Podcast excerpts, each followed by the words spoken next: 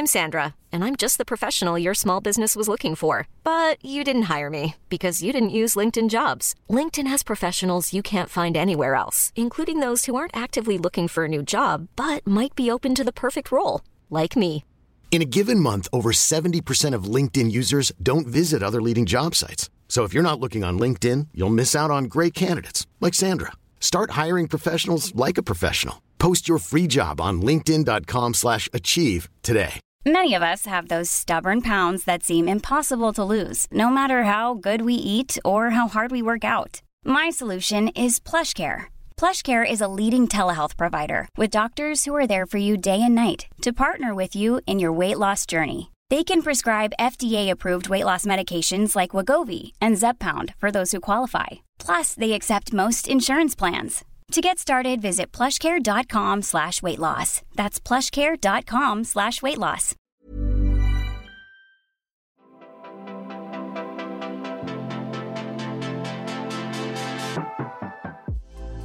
And happy Tuesday, everybody. Hope you all had an amazing weekend.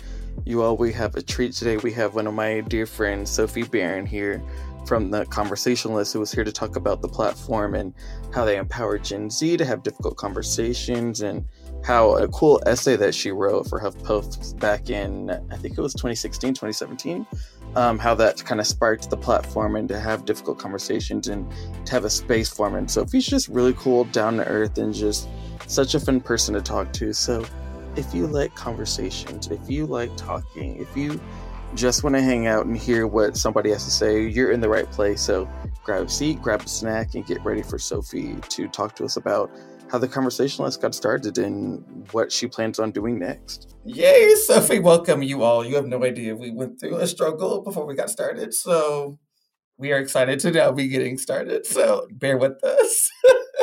Colin, I'm just so grateful to be here. So thank you so much for having me. It's like those people on the show. Happy to be in the room. Happy to be in the room. Like anytime I'm in your presence, I just I have an instant smile on my face. So truly, Stop. thank you. Oh my goodness. Well, Sophie, before we get started, we always do the question here of what the term young influential means to you when you hear it. Oh my gosh. Well, I don't even, even I don't even know if I would consider myself a young influential. Like the fact that you wanted me on your show meant so much to me. Because when I hear young influential, I I immediately think of a young person, obviously. We're not talking about boomers here on your show, but someone who who uses their voice in a way that has some sort of positive impact on hopefully another person or a group of people. And that's how I interpret it and that's how I try to lead my life, trying to make sure that whatever I'm doing is purposeful and impactful in a way that will hopefully influence others in a positive way to do the same. Oh my god. That just perfect answer. We see what you did there. We love to hear it. Colin, has anyone to... asked you what being a young influential means to you? I feel like if they did, I feel like I said the, the like basic answer of like someone who's young and like doing influential, impactful things. Like that's as far as I go. aka you. So it's Stop. fitting that you're oh you're the host. Get out of here. but now take us back to like childhood Sophie, like what um was like interviews and like journalism and that type of aspect. Um, did that have an impact on your life? Like did you have favorites growing up? It's a great question. And I mean, taking us all the way back, I I grew up in Wichita, Kansas, right in the middle of the U.S. Colin, have you been to Kansas? I have. I've been to Kansas City, and I loved it. Um, my sister in law used to live there. Um, I loved Kansas City. I thought it was. I had a great time. I'm a huge like Amazing. KC Chiefs fan. Go Patrick Mahomes. Oh, no place like Mahomes yeah. is what I always yeah. say. But, but I've been hearing you say that.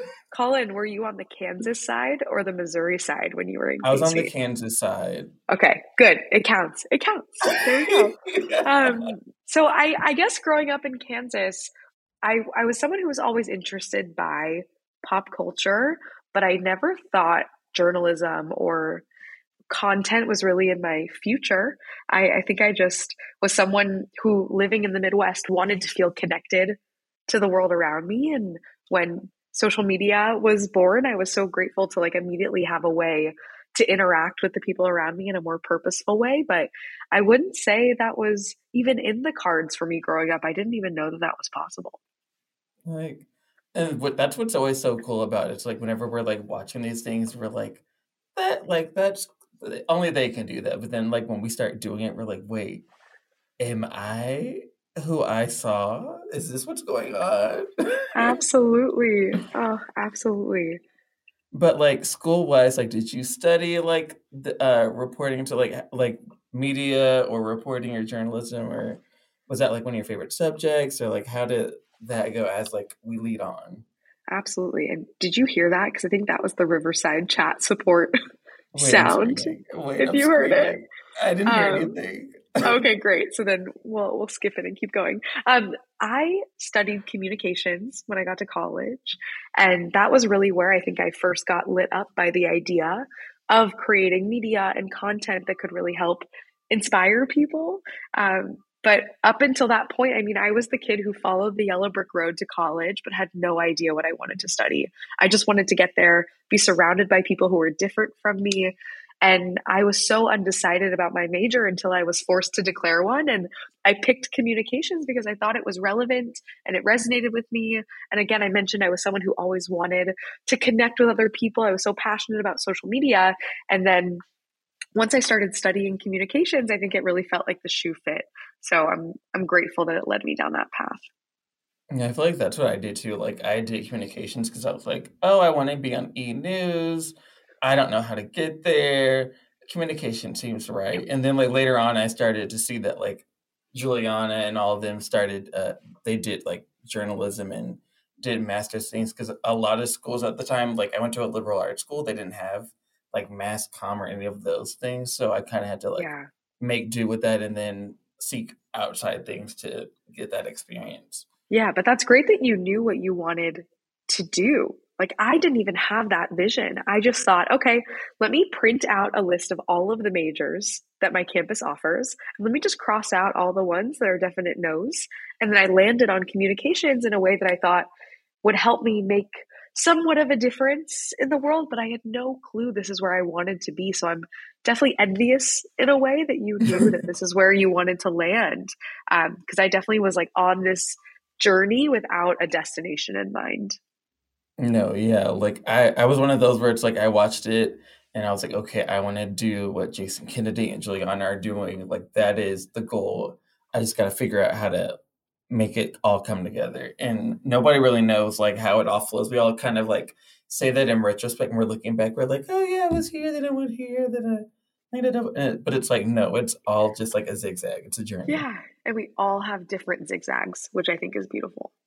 The hashtag go zigzags. Oh, okay, now I want to fast forward. How did you conceptualize the idea of the conversationalist? Like, what, like, how did that come? Like, did you have like a first job where you were like, you know what, like, I want to do my own thing? Like, how did that? How did this come about? Yeah, and this is pretty in line with the yellow brick road that we've paved so far. Again, growing up in Kansas for me was a wonderful, humbling experience. But I think taking it back to my childhood, I realized pretty early on that I was very different from a lot of my peers. I was the only Jewish student in my entire school. And for so much of my life, I just wanted to fit in. No matter how hard I tried to be like everyone else, I felt like I still stuck out like a sore thumb. Like I was always the Jewish kid. And so when I went to college, I was so excited to finally feel like I belonged, where that didn't matter. I was just with people who saw me and understood me. And so when I got to Penn, before I declared that communications major, I started just by befriending everyone around me. I was like a kid in a candy store. I was so excited to just make friends with everyone in my classes and the dining halls. And I think I learned pretty early on that I immediately gravitated towards other Jewish kids. And I was walking through campus one day and I saw that everyone who I had met in my classes was doing the exact same thing that I was, but with their identity groups. And that was when a light bulb really clicked for me in realizing that, okay, I actually think I was taking for granted the experience I had growing up in Kansas, where I was surrounded by people who were so different than me. And from that moment on was when I really found my own voice. And this is when I really decided that I wanted to do something to change it. And I think I never envisioned going down this career path. But when I saw an issue that I really cared about that resonated with me, I saw no other option than to pursue it because I thought, if not me, then who? And if not now, when? So I ended up starting a club at Penn called Table Talk. And the oh whole God. premise like the name implies, was to bring people together outside of their groups to make new friends and to have conversations. And this was just my first way of trying to make an impact because it was really stemmed from the issue I was experiencing on my campus. No one wanted to make new friends outside of their groups. And so once I started talking to my friends at other schools, they were like, Sophie, I, I feel the exact same way. I, I want to make new friends, but everyone's just stuck in groups of people who are like them. And so I started spreading it to other campuses, turned it into a nonprofit while I was still at school, wow. and scaled Table Talk to 80 college and high school campuses. Oh and so I think growing up, though I had no idea I wanted to go into this space, I was someone who was always incredibly passionate about bringing people together. I always tried to do that in my friend groups in Wichita growing up. I went to summer camp every summer and I loved working with young people and bringing people together. And I think that passion was something that stayed consistent. And then once I started Table Talk, I think I realized this is this is it. Like I I'm so in empowered and passionate about this work that I couldn't see myself doing anything else. And I was incredibly lucky to be in a privileged position where I had some help getting it off the ground and being able to pursue it after graduation. And to this day, the the inspiration for the conversationalist really came from that journey with table talk. That's so crazy like that you spread it to was it like local area campuses or were they like all over the country? All over. It would be like a friend from high school who would be like, Sophie, like, I want to start this at my campus. And they would start it or they would put me in touch with someone at their school. So it was super grassroots, but it showed me that the issue was universal. Like, Colin, did you experience that all? Did uh, you experience that in school where people were in groups of people who were like them and didn't really want to branch out? Like, I feel like for me and like, in college and stuff, like I've always had like friends in different groups, like even in high school and stuff. Like I had like the theater kids, to like skater burnout kids, to like quote unquote popular kid, like the preppy kid, like all the different groups. And I kind of was like that floated, that floated with all the groups because it's like I really I like like you, like I like people, I like talking, so I relate to people in aspects. And so I was always like floating from. I never had like a set click, and even in college, I had like my set group of friends that, but we all were into different things. Like I had some who were theater majors, some who were in poli sci, some who were in um, art. Like we all had different perspectives. So I wouldn't even say that like all of us were similar, had the same interests because we all had different things. So because I was like with those people and like we were all always talking about like different perspectives and different things, like it always made me feel like, oh, this is cool. Like I want to hang out and talk to all types of people. And so I had like cliques that were in different different genres and di- different things, which was really cool.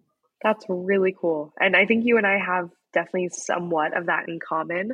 Like, I definitely was someone who felt like I could be a part of different groups at different times, but at the same time, I felt like I was that person at Penn who was trying to challenge the status quo. Like I picture that scene from High School Musical where everyone's saying like, "No, we need to stay in our groups. You need to stay in your bubbles." And I was the person that was saying, "What what's the point of life if we're not going to be surrounded by people who are different from us?" And so that's really what kickstarted that journey. And then the whole process of starting the conversationalist is another, but that's how it all got started. Oh my gosh, that's so cool. Okay, so now walk us into the conversations like the first year, like how was that like getting that off the ground? Yeah, so I I would say the only piece I want to share before sharing that is that once I figured out the table talk problem, right? Like bringing people together outside of their friend groups, I actually realized that there was another layer to this, which was that people don't talk to people who have different views than them.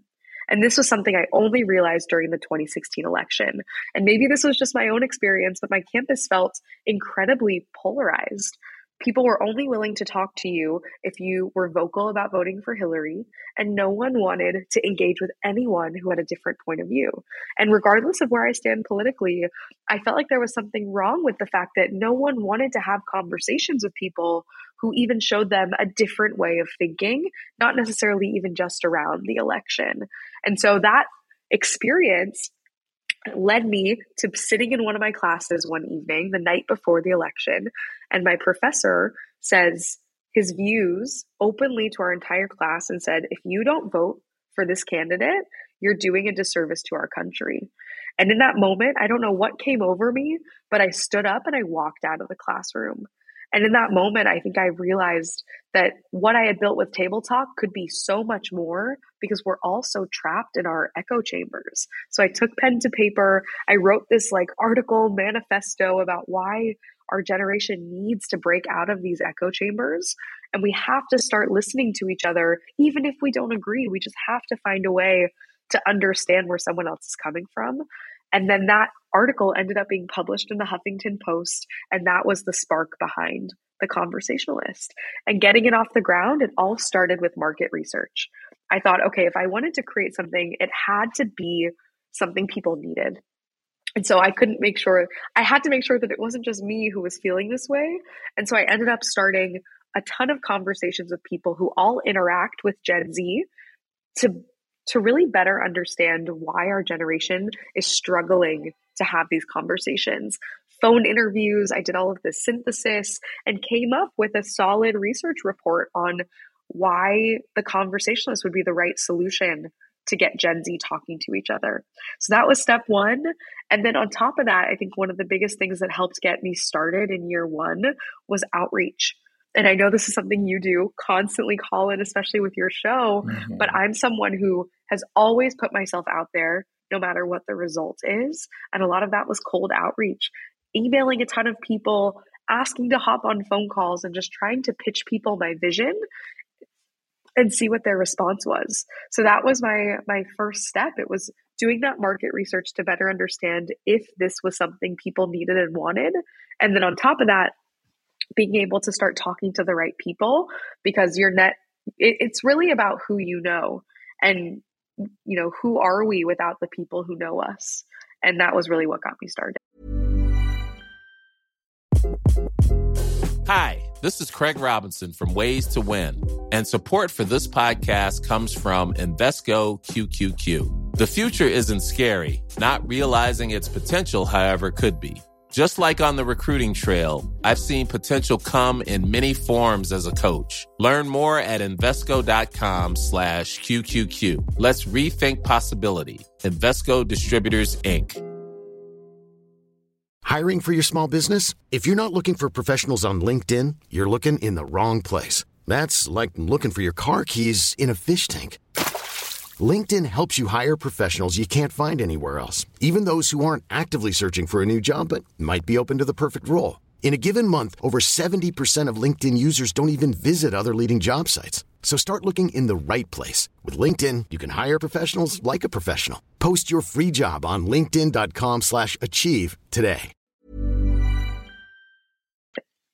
Yeah, that's so cool. And I feel like it's so important to just make sure everybody feels comfortable to share their opinion and just like be open to talks. I feel like if we don't hear other people's sides and other people's perspectives, like we don't really learn and grow from that. It's like we have to be within reason, like definitely like whatever. But I feel like it's just so important to know how to talk to different people because it's like you're not going to be in environments where you're only going to be with like-minded people. Like knowing how to talk to people in a manner that's like civil and helping get your point across or hearing from them, you have to be able to know how to do that in a manner that like everybody feels heard and create space for that.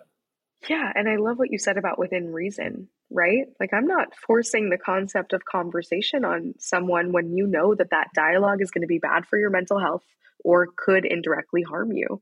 And I think it's mastering the art of dialogue so we know how to hone those skills whether it be in the workplace, at the dinner table, on social media, because to some degree, even if you don't agree with that person's view, it could help you grow or just reaffirm your own belief system. Yeah, like I, I'm a true believer in like like for whether it's like whether we agree or not. Like I think it's safe that like we can set the conversation, be like, hey, like, will this like we might not agree on the same thing, but I want you to make, feel like you have space and that you can feel heard.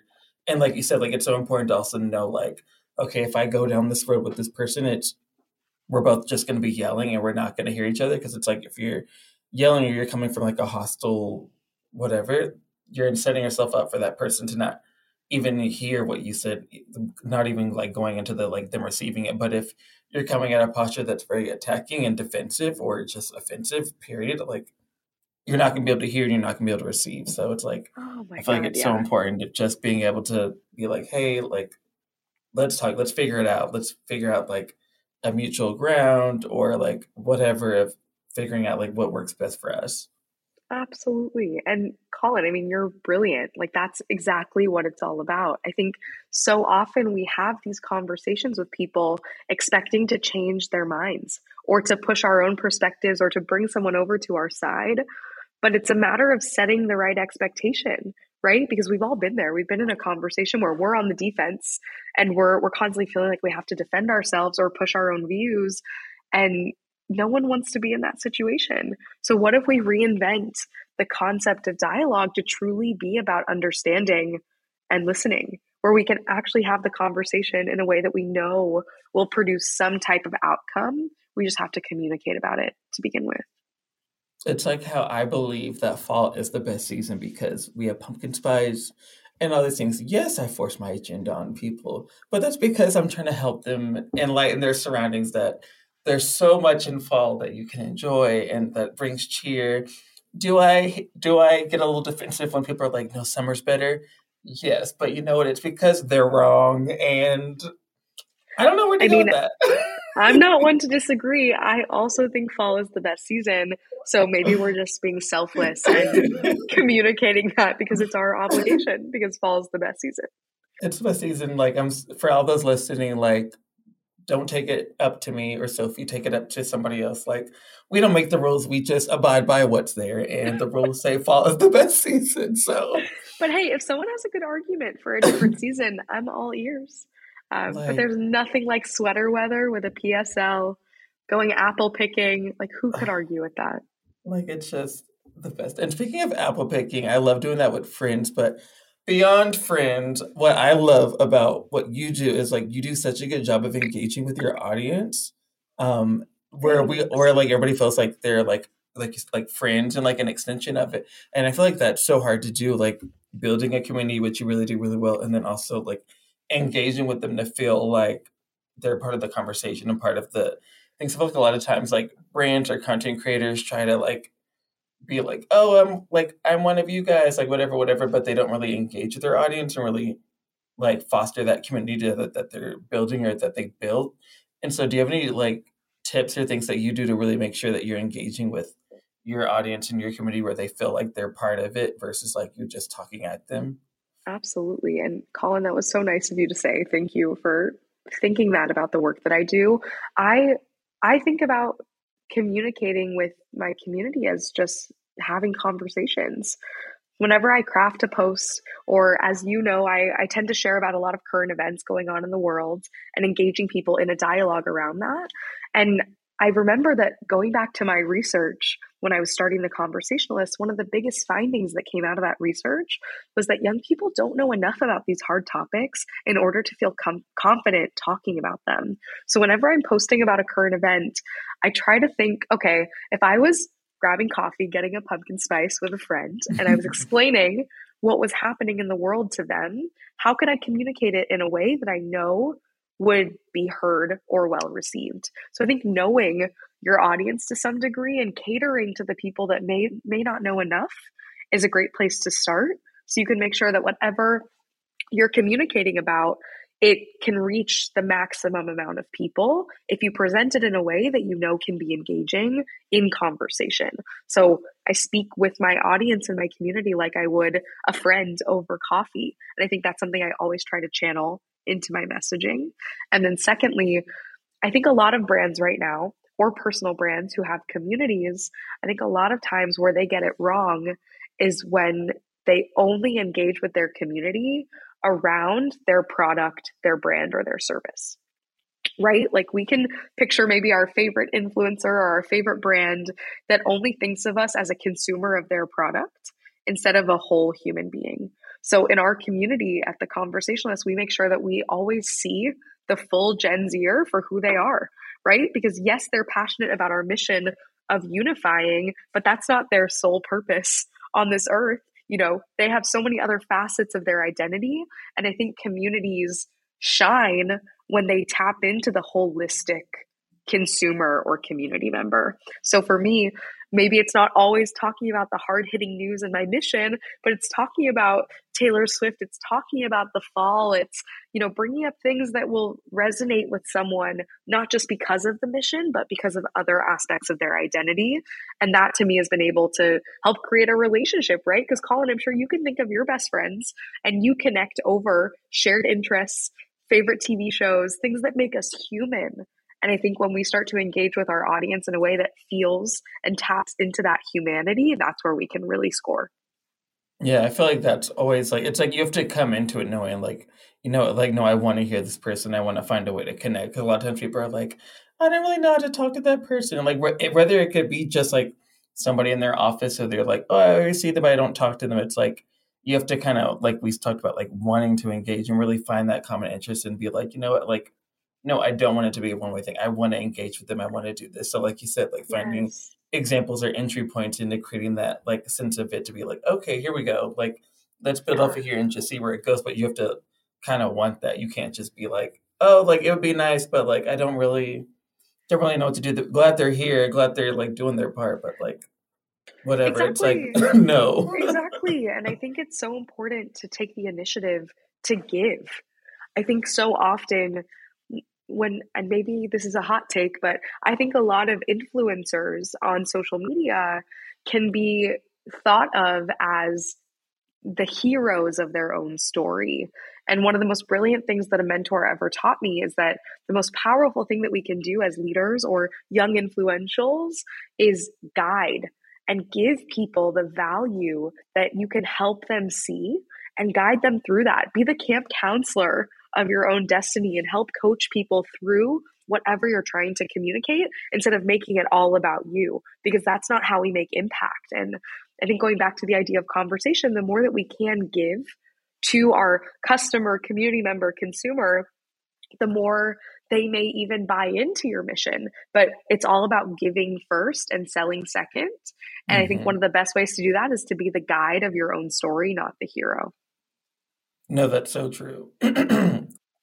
uh, and going back to that point, like I feel like what's also key is like to just know going into it being like, you know, what, like there's an actual person. I feel like a lot of times we forget there's an actual person behind the screen where it's like, oh, I have 2.5 million followers. Like, cool, I love that you're here. It's like that's an actual person. So like when you come at it from the mindset of like, no, that's an actual person there that I want to connect with that, like you said, like I want to coach, I want to bring in, I want to whatever actually like have an influence on that and really be like that light of joy or that moment of whatever to them, the whole your whole system changes and it starts to come way more natural when you take that stance.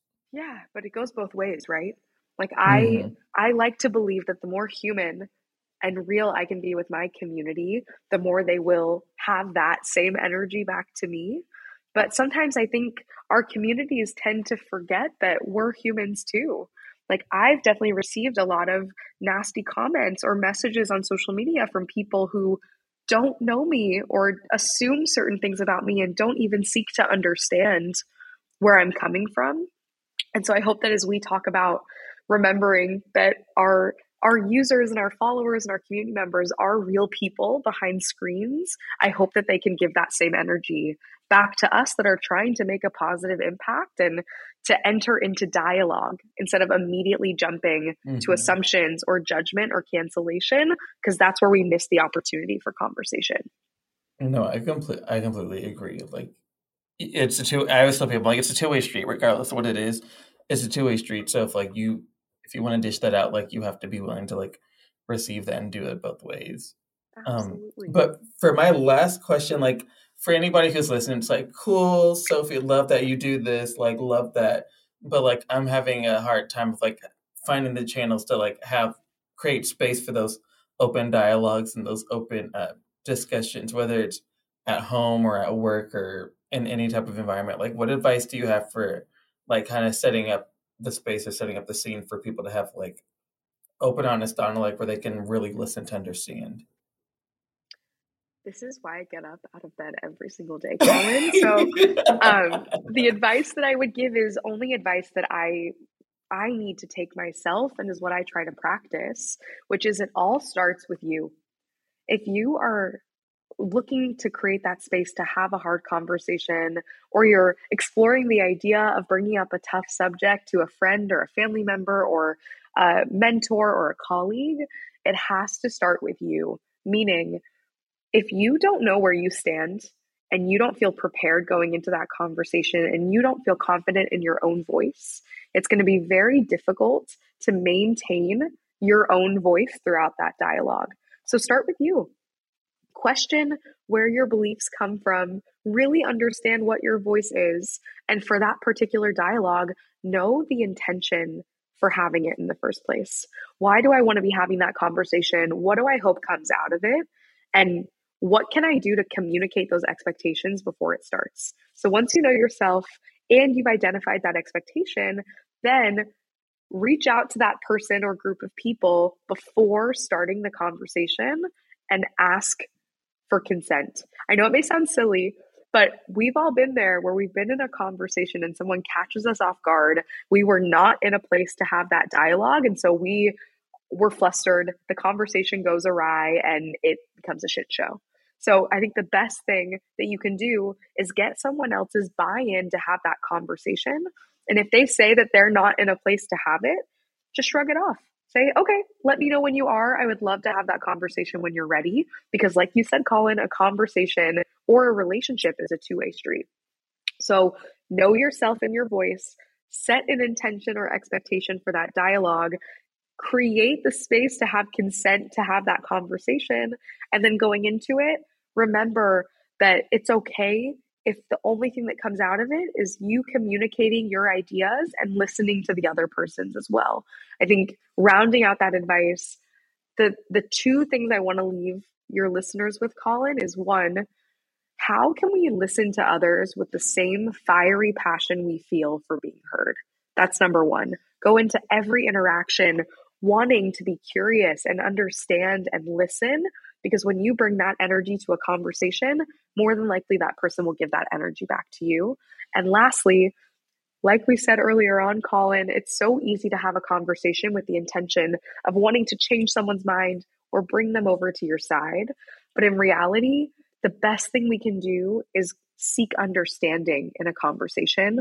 And the last question I'll leave you with is how will we ever change someone's mind if we can't understand it first? So that's what I would share. And if anyone needs guidance, reach out to me, send me a message, and we can practice that conversation before you have it. Uh, you just uh, dropped so much knowledge on us. Like, we're done. We're done. We're done. Wrap it up. Everybody go home. so, Thanks, so good. Oh my goodness. Thank you so much for just being here today and just like bringing that nice energy over here and blessing our blessing. I was going to say channel is not YouTube. Blessing our podcast. Colin, absolutely. It's hard to not bring a positive energy with you on the other end of this conversation. So thank you. Thank you for creating a space to really listen to Gen Z voices and young influentials. And I'm so grateful to be a part of this. Thank you. Wow, how great was this episode? If you were like me, you probably took a lot of notes and have a lot of questions and comments. So if you do, feel free to add us at Adweek across Twitter, Instagram, all the social medias. And we'd love to hear from you all. And feel free to give us a rating on Apple Podcasts. That always helps us. And we can't wait to hear from you all and see you in the next episode. So bye, everybody. Thank you for listening to Young Influentials, part of the Adweek Podcast Network and ACAST Creator Network. This podcast was produced by Al Manarino, executive produced by Chris Aarons, and edited by Lane McGibney at Bountiful Studios. You can listen and subscribe to all Adweek's podcasts by visiting adweek.com slash podcasts. Stay updated on all things Adweek Podcast Network by following us on Twitter at Adweek Podcast. And if you have a question or suggestion for the show, send us an email at podcast at adweek.com.